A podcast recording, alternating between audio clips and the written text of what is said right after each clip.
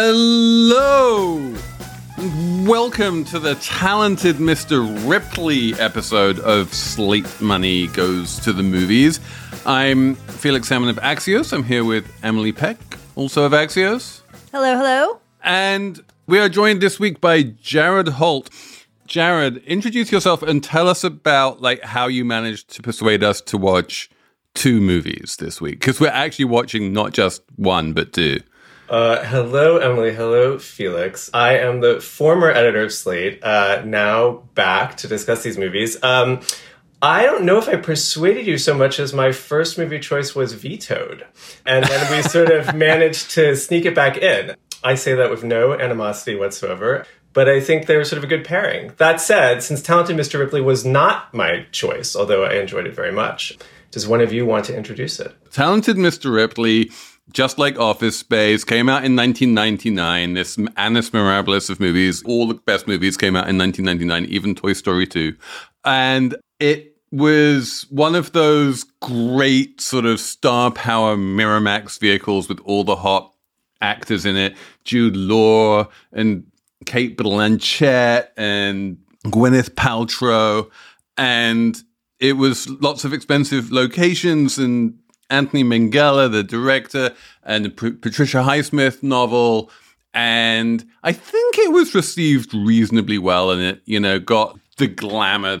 But uh, the reason why I think, and I can't exactly remember how we managed to alight on this one, but I think the reason why we wanted to put this in the mix is that it has a very interesting take on class and money and and the relations between the money and the not moneyed. And it has a relatively, I would say, normal take on that, which is that the people with don't money want money, they envy the people who do have money, and that if you're a complete psychopath, you will do anything to, to sort of get the money. Meanwhile, the moneyed people are kind of like blithe and unworried by anything and live in this kind of little bubble of privilege. I haven't read the book, but is that kind of would you agree that's like the general sort of milieu that we find ourselves in? I would agree about the talented Mr. Ripley. Tom Ripley is poor. He'd rather be a, as he says, a fake somebody than a real nobody. And his mission in the movie is to become like a rich person, to like Dickie Greenleaf, the ultimate rich person, played by Jude Law, this like amazing, charismatic, charming guy who has all the right clothes and the right hair. And Matt Damon wants to be just like that.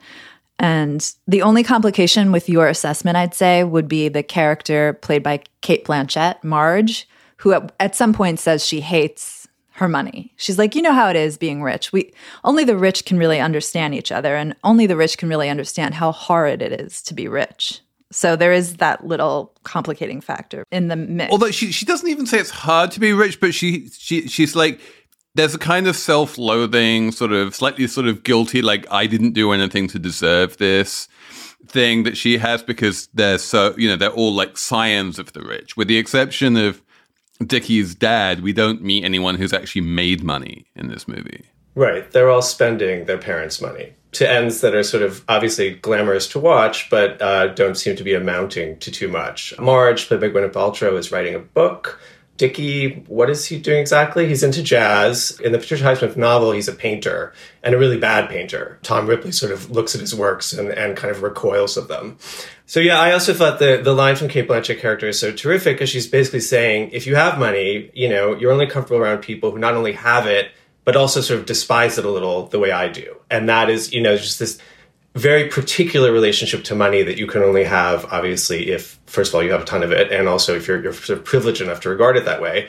Of course, the irony is she's talking to somebody who she thinks understands her completely, but doesn't have money. She's saying this to Tom Ripley, and in fact um, is out to get as much money as he can, um, and so she's completely misunderstood since he's, you know, he's fooling them all. Talented Mr. Ripley coming up on Slate Money goes to the movies.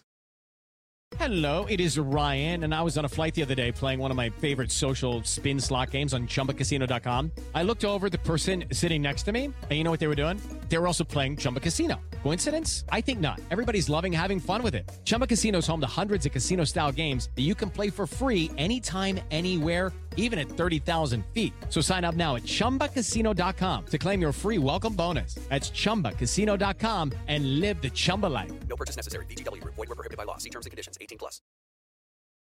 Is Tom Ripley's motive here for his crimes? Is it financial?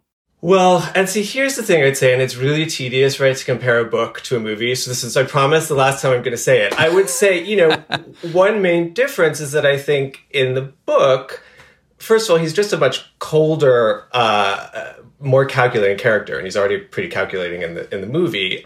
And I think his desire is indeed really about improving his status in life, financially and otherwise the movie takes a, a, sort of you know sub sub theme of the book, which is kind of the queer sub theme, and elevates it, I would say, and turns the movie to some degree into more of a kind of um, love triangle between him and Dickie and Marge uh, than than perhaps it, it is in the book. Certainly than it is in the book. Um, and I would say, you know, we could talk about that a little. What what the movie is trying to say about how his identity tortures him in various ways and what is he on the run from and what is he trying to get to and who is he trying to get away from yeah let's talk about that more because i definitely didn't get the sense this was about money solely for tom ripley it was more about inhabiting a life or becoming something or someone like taking his obsession with dickie's everything and embodying it mm-hmm. I think you're right, Emily. It's, but you know, of course, that can only be activated through the money. And so, you know, in order for him to do it, he's got to be able to still go to the American Express office and get the checks that are meant for Dickie, right? And do the whole. I mean, there's you know, there's no way around it.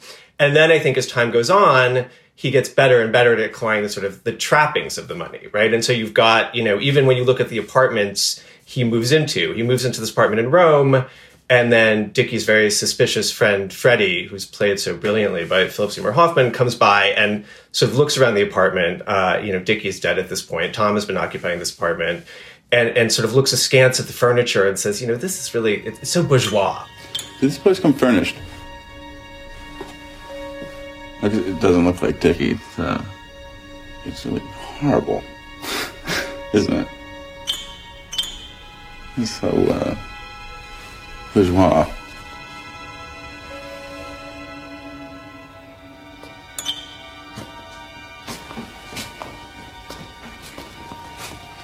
Oh, that's a. Uh, you should watch that. Excuse. Excuse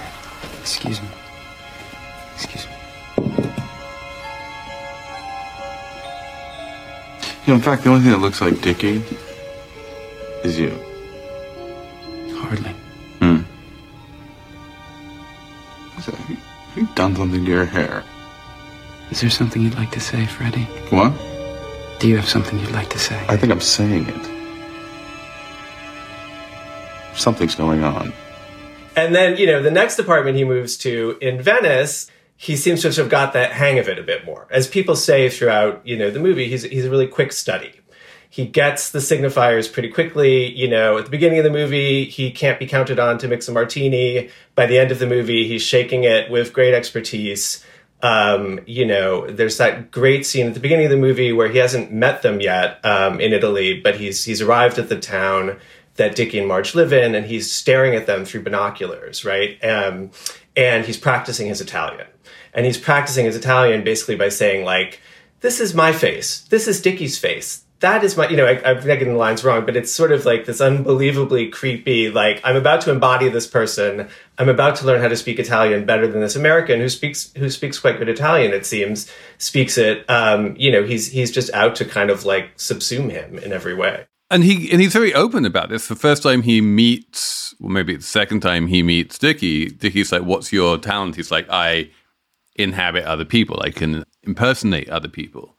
it seems to me that that's really what he, you know, that's his goal all along. He's, and from the minute he literally steps off the boat and some random woman comes up to him and asks him his name, and he's like, Dickie Greenleaf, which is such a weird thing for him to say. Um, but it's also just him in that mode of like, I want to inhabit this life. And of all the names to pick, that's like that one. One there's he gets very sort of like there's a lot of um, coincidence and luck and fortune in this movie, but that very quick lie that he dashes off as he gets off the boat turns out to be incredibly fateful in a bunch of different ways and kind of like saves him inadvertently from being immediately find, found out when he after he's after he's murdered Dickie.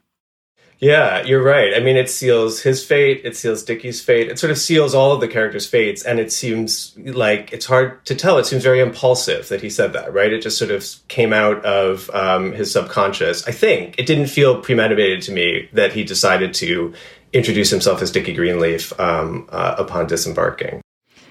And one thing that just occurred to me, and we can maybe talk about it if we transition to talking about the other movie, which we haven't yet named. The unmentionable. What what is what is the other movie, Emily? Uh, it's called Fox and His Friends. It's a movie from the early 1970s, um, a Fassbinder movie. Did I say that right, guys? Fassbinder. Fassbinder. The point I'm trying to get at about Ripley is it's sort of an indictment of class and the way um, the wealthy see themselves that this man can so quickly become one of them. Do you know what I mean? Like in the Fox and Friends movie, it's very clear that this lower class guy doesn't measure up to whatever the standards of these so called allegedly higher class people he starts hanging around with. Um, you know, he doesn't know how to eat soup. He puts bread in the soup in this other movie. Anyway, in Ripley, I mean, Matt Damon's character, Tom Ripley, he figures it all out pretty quick. Like, initially, Freddie Miles is calling him out, but he gets it. He he gets it fast. And Freddie, like Philip Seymour Hoffman, actually both Freddie and Dickie are relatively perspicacious about this, right? They both see the striver. They both see someone who's not in that class. Dickie has this wonderful line where he's like, I knew you're not from Princeton because you're too smart. Basically, well, he's he's like I always called the, the the guys at Princeton the cream of America, rich and thick, and that's what Ripley lacks, right? Is that kind of ability to not care about anything. He's always he always cares. And he kind of like for a psychopath kind of like wears his heart on his sleeve. Yeah, and the movie version certainly. Yeah, which I think is important, right? Because you are sort of you're rooting a little for Matt Damon. I mean, it's funny. I went back and looked at Anthony Lane's review of the movie at the time, and he said something like, "This is bad will hunting." you know, sort of have Matt Damon as this character who, you know, obviously is is uh, creepy um, and plays the creepiness very well against this kind of slightly weird wholesomeness, this sort of, you know, and this ability to align himself with people. I mean, it's such a clever trick he does where upon arriving, he basically announces to Dickie, like, here are my skills by which eventually I will do you in. And in fact, it becomes this sort of bonding moment, you know, and he does this very creepy and effective imitation of Dickie's father, who of course has sent him over there to get Dickie back uh, from Italy to make him return to New York and to start a productive, prosperous life. Uh, anyway, so it's fun to watch him. Um, it's fun to watch the movie play. In the movie, it really seems that Dickie Greenleaf murder in particular was not in any way premeditated, that it was a, a crime of passion, that, you know, they've been dancing around this sort of unrequited love that Ripley has for Greenleaf for a while, and it all comes out in this big fight on the boat. And as Dickie's dad ends up saying, like Dickie has this violent streak to, streak to him, and they wind up having this fight, and um, and Ripley winds up killing his, you know, the man he loves, not because he wanted to steal his traveler's checks, you know, but because there was this deep sort of passionate, you know, fight. Yeah, again, okay, I'm doing it. I'm so sorry. Very different from the book. The book, um, the book, this crime is certainly more premeditated. And, you know, just to give an example in the movie, so after he's killed Dickie, they're in the boat, right? They're off the coast of Italy. Um, and, and, uh, you know, Ripley starts sort of spoons him, right? They lie together, he and Dickie's corpse in the boat as it floats to someplace, presumably before he drops the body overboard, weighs it down, whatever. Uh, in the book, uh, as best I recall, you know, immediately after he kills him, he starts kind of rifling through his pockets and just taking things. So he takes, you know, the wallet and he takes the lira and he takes jewelry and he it's a it's a very different sort of crime. That's not to say that there isn't a strong undercurrent of attraction that he has for Dickie that you kind of sense in the book and there you know are all sorts of of other things going on there, but I do think it's it's much more driven by hmm, what would it be like to effectively take over this person's life. Um, where I think in the movie that idea maybe comes after the sort of the the more the crime of passion that takes place on the boat. That's a very Hollywood change because they they want they want people to come watch the movie and enjoy Matt Damon and half root for him, which was on my list of questions to ask you guys. If you rooted for him, I didn't really, but I could see he's so likable even as a villain, and that is just very Hollywood. I, I wasn't rooting for him at all. I I didn't find him likable in the slightest. And in fact, I didn't understand what it was that Dickie saw in him. I was much more on the side of uh, Philip Seymour Hoffman, like basically saying like, who is this guy and what is he bringing to the party? He, he just seems like this sycophant who's a leech who like just never goes away. Yeah, I think Dickie likes having people around who are really into him. That was my sense. Like he really sort of like gets off on that, and that's why he liked having Tom Ripley around. He likes having he liked having an admirer that he could kind of like lord it over a little bit, and then eventually gets bored with him, as he literally tells him on the boat, um, "You're boring." right. No, I think you're very right, Emily. Yeah, I mean, sycophants are boring, right? Yeah. Yeah, but I think like you know he li- he likes having him around. He likes somebody who flatters his own sense of himself. Dickie as an artist. I think to your point, Emily. You know, uh, Tom is pretending to like jazz as much as Dickie does. Then Dickie gets to take him to a club in Naples and introduce him to that world. Yeah. And I loved Philip Seymour Hoffman's character. Just Who fucking nails it, right? yeah. Who gets everything right? Tommy, Tommy, Tommy. How's the peepin'? I love that.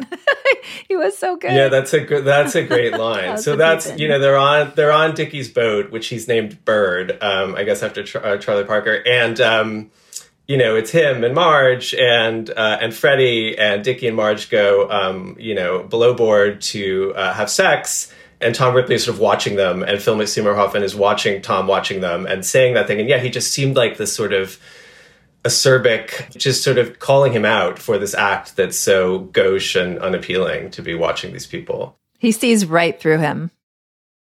Apple Card is the perfect cashback rewards credit card. You earn up to 3% daily cash on every purchase every day. That's 3% on your favorite products at Apple, 2% on all other Apple Card with Apple Pay purchases, and 1% on anything you buy with your titanium Apple Card or virtual card number.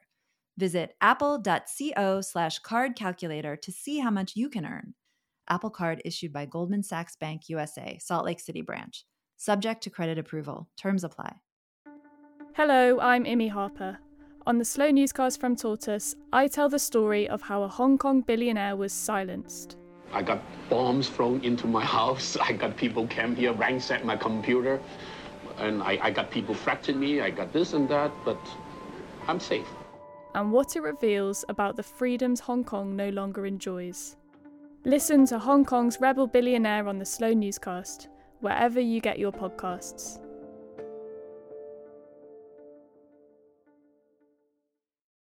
The only sort of psychological error that Freddie makes is that he isn't in any way scared of Ripley, when of course he should be. Yes, that's such a good point. That actually people, yes, they they don't realize they should be scared of him until it's too late. And actually, you know, and the, and the people who are scared of him then manage to kind of get away, but um, sort of through chance rather than through their own um, realizing in time. Yeah, Gwyneth Paltrow's character, Marge, is scared of him by the end. And it does seem like he's about to do something quite terrible to her. He has some razor blade in his hand. I didn't really understand why he had the razor blade in his hand and cut himself, but um, she manages to squirrel out of that one. She's discovered that he has Dickie's rings, which is very suspicious. Dickie would never be without his rings, so what does this mean? And yeah, and then he thinks he may have to kill her, but um, suddenly another friend arrives and he doesn't. And that's the irony, Marge. I loved you. You may as well know, Marge, I loved you. I don't know, maybe it's grotesque of me to say this now, so just write it on a piece of paper or something and put it in your purse for a rainy day. Tom loves me. Tom loves me. Why do you have Dickie's rings? I told you, he gave them to me. Why? When? I feel as if you haven't been listening to anything I've been saying to you. I don't believe you. I don't believe you. It's all true. I don't believe a single word you've said. You're shivering, Marge. Look at you, Marge. Can I hold you? Will you let me hold you? Marge? One thing I wanted to ask both of you was how you how you felt about the end, and maybe not even the last scene, but the sort of penultimate scene, where once again Ripley has to make a decision about how he's going to continue with this lie, um, and somebody has to die of of two characters, and he he picks one of them. What did you both think? Yeah, I, I didn't like that one. Again, as, as, I as, as someone who who hasn't read the book, I don't know how close or far it is in the book. But the the whole thing was very contrived. This idea that like suddenly, you know, Cate Blanchett shows up on this boat and she knows him as Dickie, and he can't throw her overboard because she's got all of the aunts looking, and therefore he has to like kill the other guy to whom he has now transferred his his affections. Right, and who's his boyfriend, effectively, right? Like they are actually having, a, you know, a, an actualized, realized gay relationship of some kind. You know, not we don't see it explicitly, but we we know that they're lovers by this point, um, and they're traveling to Greece together. Yeah, and yeah, and the the idea that the only way out for him at this point, because of like the presence of the aunts or whatever, is to murder his lover. I'm like, at that point, he, yeah, not, I don't know, it felt it felt like a little bit of a overreaction. Let's say. I mean, once you go down the killing road, it's like whatever. That's what, just what you I do. guess now, you just guess. have to keep doing it. Yeah, I guess you're right. I mean, the thing I kept wondering though about the the Meredith character played by Cate Blanchett is like she seems like she's going to be sort of recurring problem if he wants to continue living in this world. I mean, she'll just keep she keeps showing up, and whenever she shows up, he has to suddenly do this dance between pretending to be Dickie and actually being Tom Ripley. So the boyfriend knows him as Tom Ripley, she knows him as Dickie. They cannot all meet on the boat, or the whole thing will blow up. But she's literally the only person on the planet, pretty much, with the exception of like a couple of cops in Rome who knows him as Dickie. All he needs to do to have a nice life from here on in is to avoid her. or or kill her. But basically, he needs to avoid her, which may mean in whatever the small circles of, of late 1950s American expatriate life in Europe are, finding a new place to live and not sort of traveling the uh, the grand circuit in quite the same way, uh, because she will pop up again. It seems relatively easy in the 1950s to disappear into whatever identity you choose. I mean, Tom Ripley is able to just scratch out a picture and a passport or He doesn't even need to change his identity, right? He gets to go back to being Tom Ripley because now he's getting an allowance from Greenleaf Senior, who, by the way, like, and this is, I wanted to ask Jared about this one. There's this scene where where Greenleaf Senior like sends Marge out of the room and says there are certain things like only men can really talk about. And I wanted to ask, like, is the unspoke is the unspoken reason why Tom winds up with that large chunk of Dickie's allowance connected to the fact that he had the rings and there's this feeling that Greenleaf Senior reckons that those rings were given out of love and they had like a gay relationship going on and he's trying to like, you know, honor that. It's it's so interesting you asked that because I uh, watched it with my partner Felipe and he immediately got that in a way that I didn't quite. He said, "Oh, I think one of the things that's going on here is indeed that there's an implication that the father knows that they had some sort of relationship that he does not want exposed. Dickie at this point people assume has committed suicide or and that that is why he is now honoring doing this strange thing right of transferring transferring a large portion of the money that would have gone to Dickie uh, to Tom instead. Uh, it's a, nice outcome for Tom obviously. Yeah I don't know. It felt like maybe there was that suggestion and then there's also this idea that Dickie had as you said before this sort of violent past um, had beaten up some fellow student at Princeton quite badly that the father also doesn't want to come out I did find that whole scene a little confusing because they found this private detective who, among other things, seems to have, um, you know, realized that Tom Ripley did not go to Princeton, which is how he had introduced himself to Dickie's parents and is part of how he sort of got in with them and why they sent him on this mission in the first place. That I think he was like, there was a Tom Ripley who was a piano tuner at Princeton. So you would sort of think that if that had been relayed to Dickie's father, he might have been like, huh, hold on a second. I, why should I trust this person? And yet, they're going ahead with this arrangement whereby he ends up getting the money. And it's all very infuriating. And of course, the way that Marge, Gwyneth Paltrow's character, is treated in it is is so frustrating because she she knows, she realizes that Tom did this. And you know, before that scene, I think they come in and the father says something to her like, "Well, you know, there, there's female intuition and then there are facts." And it's like oh like she's she's pieced it all together and she's furious. Well she yeah well she kind of hasn't like this is also a bit annoying to me is the kind of she's pieced it together in a kind of hysterical hand wavy way. She hasn't pieced it together in a methodical like i can prove that you murdered my fiance kind of way. And the jude law film that really came to mind when i was watching this was side effects the Steven Soderbergh film, where Jude Law basically plays that Marge character who realizes that, you know, he's had this relationship with a complete psychopath and no one believes him, but he really goes out of his way to prove it and eventually he succeeds. Right. And that film, like, I think it says a lot about the evolution of filmmaking over the past 20 years. That film is so much more subtle and sophisticated in the sort of screenplay um, talented Mr. Ripley, like, there's never any doubt what's going on. It's very like what you see is what you get. Side effects, everything is like uncertain. There's unreliable narrators all over the place. There's like it, it's um, you don't have that kind of omniscient camera telling you what to think. There's been a big leap in general sort of cinematic sophistication between Ripley and side effects.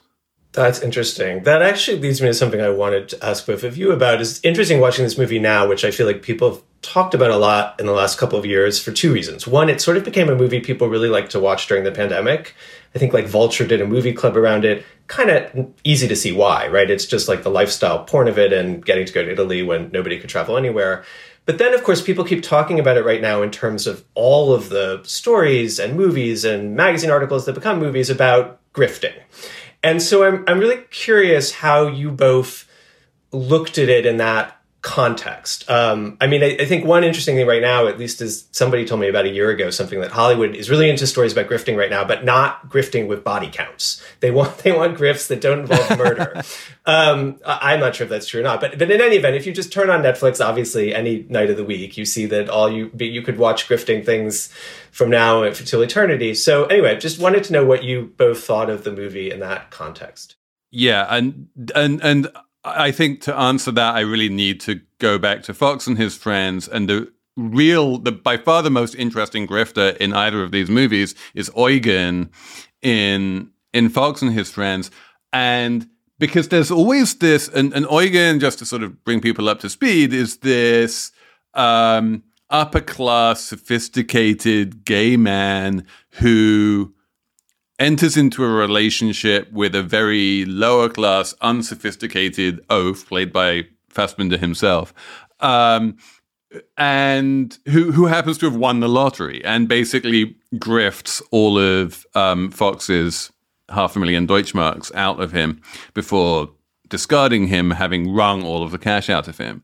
And it's a particularly cruel and heartless grift. But one of the things that again is was super interesting and is a little bit like deliberately um, left unresolved in the movie is the degree to which it's you know premeditated and and actually like you know grifterish rather than just like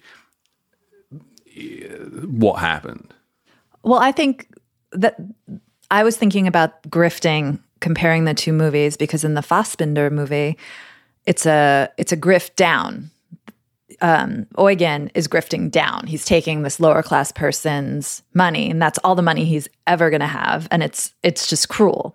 And in Ripley and in like the Anna Delvey Netflix show, it's grifting up. It's like someone who has nothing is pretending to be just like rich people and conning them out of their money And you kind of root for that because typically in these stories, the rich people are kind of dopes. They're what are rich and thick. They're the cream of society, right? They're just they're basically asking for it. they haven't done anything in, to deserve their wealth anyway. So which is, which is, by the way, Fox, right? He is literally rich and thick. Like he's not rich because he was born rich, but he's rich the minute he wins the lottery. And and in this incredible um, act of cruelty, Fassbinder makes him kind of stupid. Like normally, when you when you see working class people in the movies, there's like an ability and an often, often like an innate intelligence there, which is completely lacking from Fox. Yeah, he's very naive. I mean, he's very knowing about sort of one thing in particular, and that's kind of I'd say sex and and the sort of laws of cruising and desire and how sort of every everybody can be had. Basically, I think he says at one point, and he sort of gets those rules. But when it comes to everything else, right, he's he's very much out of his element. I think your point, Emily, is exact. I mean, I I, I was thinking that as well. It's like in some ways, in Fox and his friends, the grift. Uh, is the system right? Like what we're watching is sort of just what happens generally that the you know the the poor get preyed upon by the rich. In this case the preying upon is is right of an exceptional cruelty you know and he's and he's doing it because his family's business which i guess is a, a printing business or a book making anyway a printing printing business is in a lot of trouble. And so suddenly with fox's lottery winnings they're able to stabilize the business and they've set up this loan with him and as they're signing it you just know oh no something is going to go terribly wrong here and fox is not going to get the better end of this deal. You know one of the things that i think i think is so interesting about this movie is like you've got these romantic archetypes that are sort of um, mixed up a little here. So so fox is sort of like the kept boy by the rich guy but he's also the sugar daddy because he's supplying all the money. So they have this crazy relationship where you know Eugen is sort of, you know, saying, okay, now we're going to move into this apartment and I'm going to buy all this sort of horrible Baroque antique furniture, but you're paying for it. And, you know, the relationship is on the skids, so, or they're not doing well, they need a vacation, so they're going to Morocco, and Fox is paying for it. Much to the horror of the travel agent who sort of watches this unfold and, and thinks that, you know, all of the sort of, uh, the law of order has been disrupted. So. Hi, this is Dahlia Lithwick, host of Slate's legal podcast, Amicus. If you're listening to this show, you might be interested in Amicus's live show that we're hosting in Washington, D.C. on Tuesday, May the 14th. My colleague, Mark Joseph Stern, and I will be talking to some amazing guests, including Sherrilyn Ifill and a sitting state Supreme Court justice all about how originalism, a relatively recently invented way of interpreting the Constitution, has taken over the Supreme Court and radically reshaped the law. It's been doctrinal rocket fuel for the conservative legal movement and facilitated the rolling back of abortion rights, the expansion of gun rights, and the obliteration of the separation of church and state. And as another wildly consequential Supreme Court term careers to its end, the court's originalists are on a tear. But there's something you can do about it, and we hope you'll join us in DC on May 14th to explore the possible pathways out of the current situation.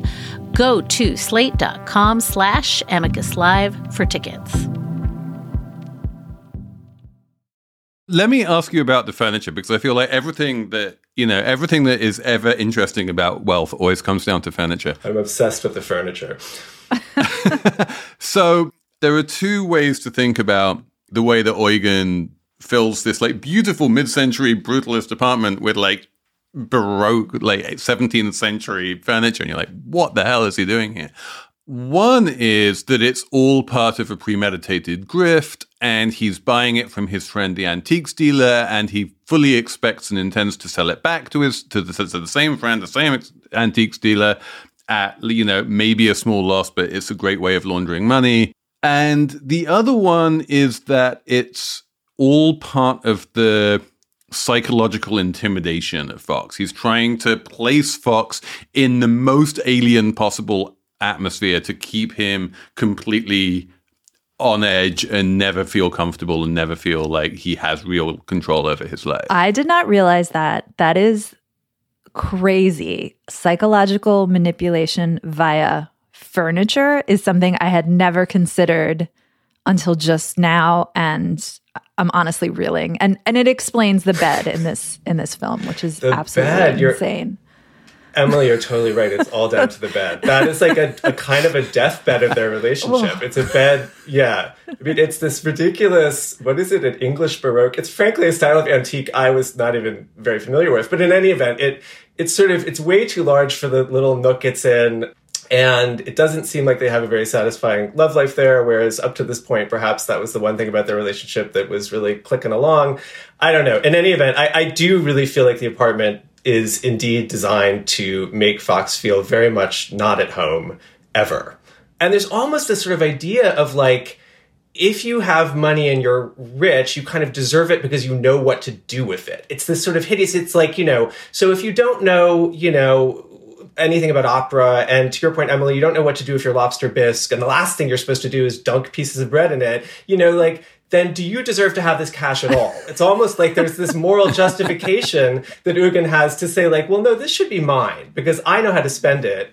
Um, and then, of course, at the end, when he's parted, severed ways with Fox and everything is so terrible, he basically turns to his previous boyfriend, who's been waiting in the wings all the time, and says, "Oh, we've got to get rid of this furniture. It's just, it's hideous. I can't stand being around it anymore." And you don't know whether he always hated it or whether now it just comes with, you know, I don't know, perhaps a little smidge of guilt or something, or some overlay that wasn't there before. There's the scene where they're all eating the lobster bisque. And to me, the way rich people eat soup to me is like everything, right? Like I, I it it astounds me. You like take the spoon and you you put it's away from your body, right? To have the soup and it goes in your mouth. There's no slurping. That to me was the ultimate. The whole scene was like, oh yeah, okay, this guy does not belong. He is not rich. He cannot eat soup properly. That is the ultimate test. Yeah, and it's so tragic. Like Fox is left with that sports car, and he thinks, well, at least I can sell this and have some money. But no, because the oil crisis is on, and you know, as the auto dealer says, well, nobody wants this, which is unclear also whether the auto dealer is really telling the truth or just trying to get it off him for you know a, a ridiculous price. So he's really just screwed every which way when it comes to what he's done with with the money. None of none of the investments that were being made paid off. Except for the one that ought to have done. Like as I as I think I mentioned to you guys on email, like the way this film should have ended if it wasn't so like incredibly bleak. The bit of his money that didn't go to rich people things was 30,000 Deutschmarks that he gave to his ex-boyfriend who just came out of jail for tax evasion and he needed the money and it was an, a genuine act of generosity.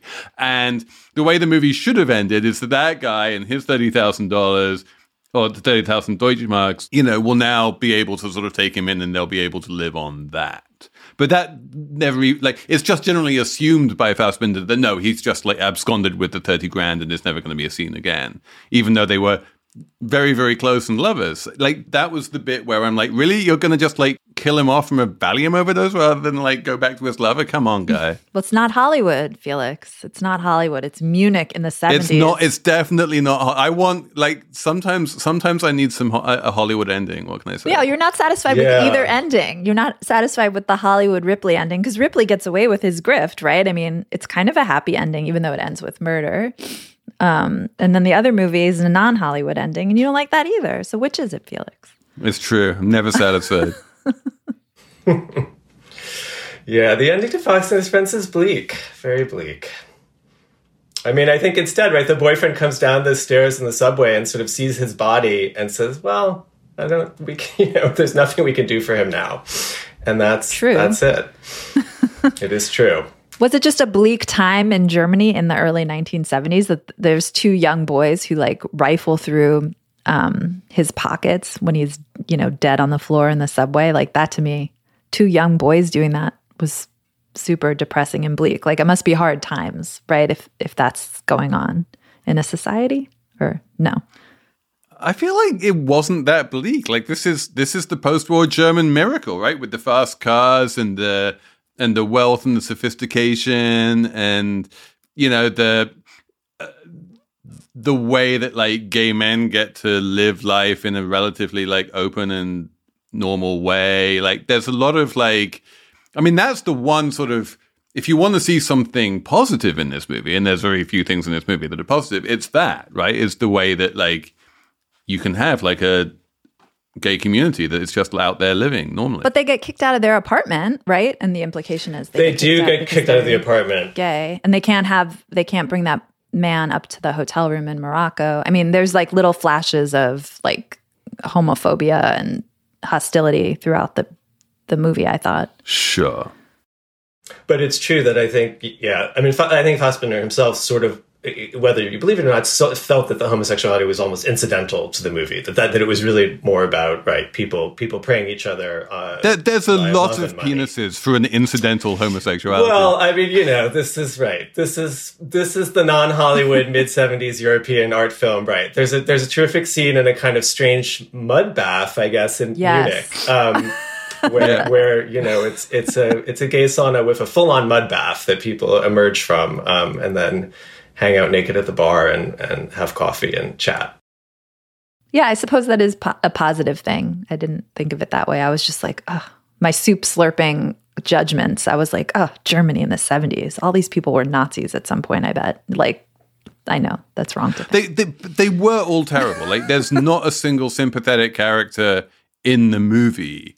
Fox's sister is just as bad as he is, right? Like all of the upper class gay men are terrible.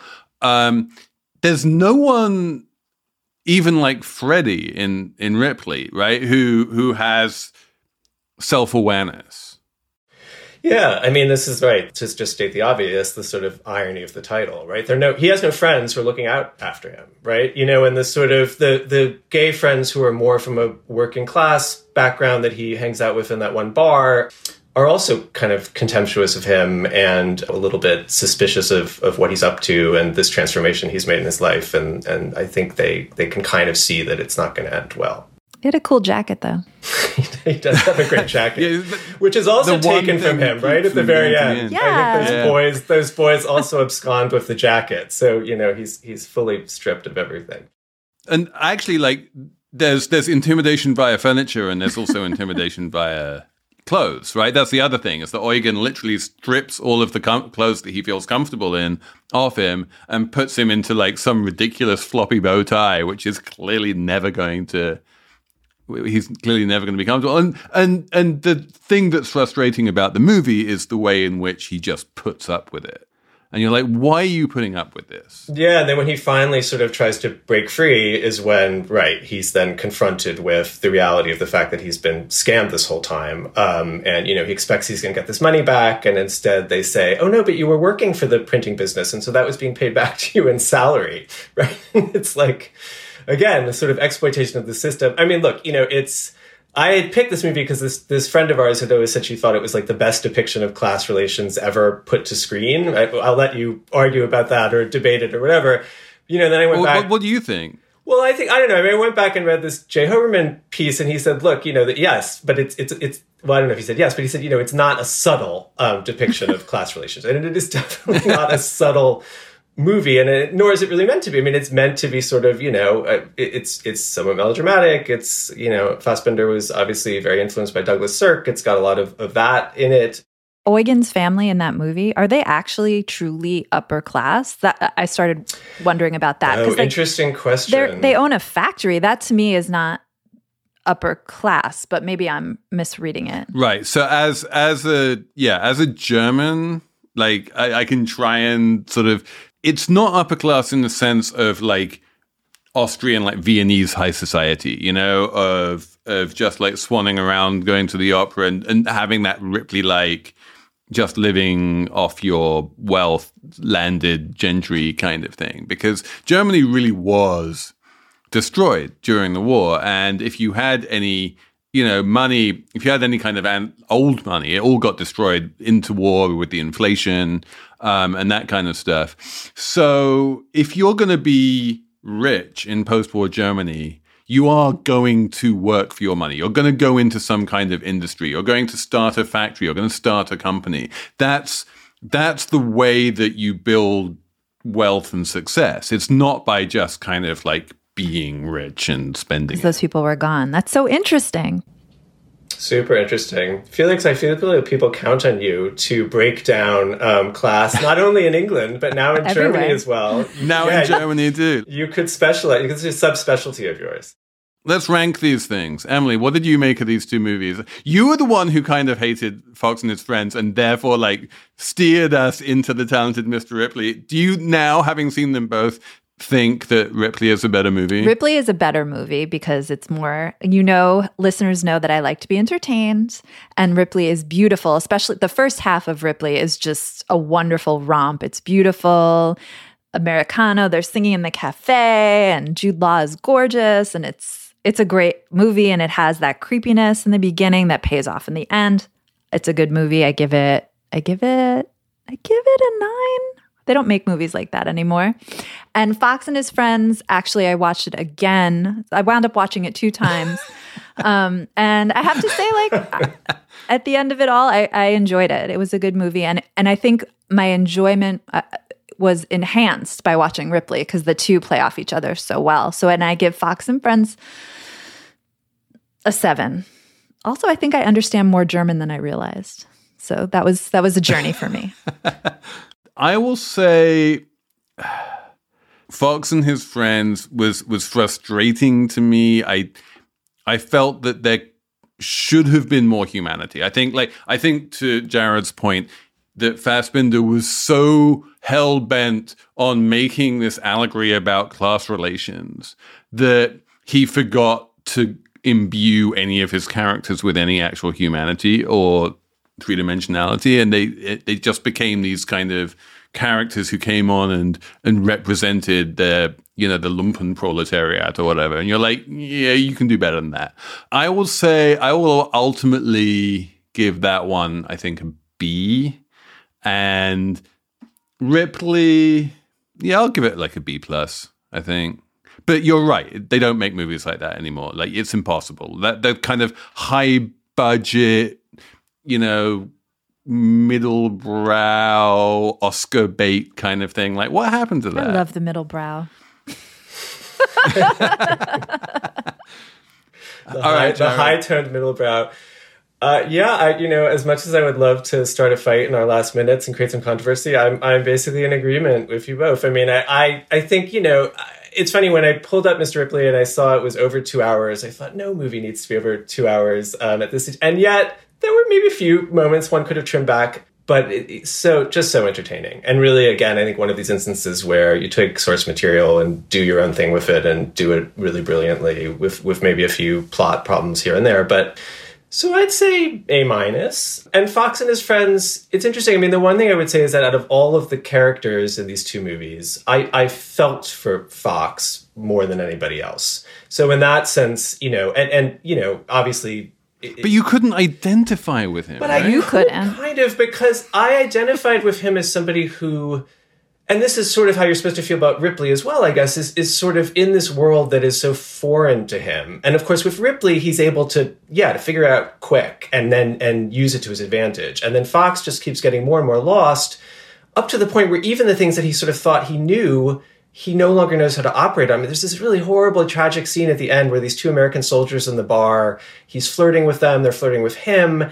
And then they basically, if I have it right, I think ask him, like, well, you know, like, you know, basically, like, how much will you pay us to have sex with us? And it's like, no, no, no, no, that's not how it's supposed to work. Like, they were, you know, and so everything has been sort of taken from him and his understanding of the world. And I, and I found that, um, yeah, pretty pretty affecting. Uh, even though, of course, it's it's over the top bleak.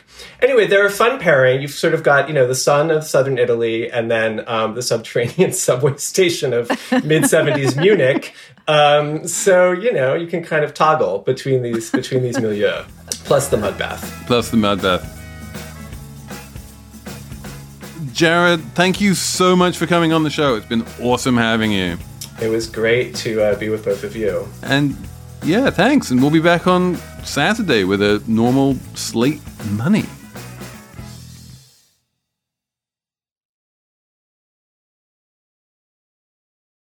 For the ones who work hard to ensure their crew can always go the extra mile, and the ones who get in early so everyone can go home on time, there's Grainger, offering professional grade supplies backed by product experts so you can quickly and easily find what you need. Plus, you can count on access to a committed team ready to go the extra mile for you. Call, click grainger.com, or just stop by. Grainger, for the ones who get it done.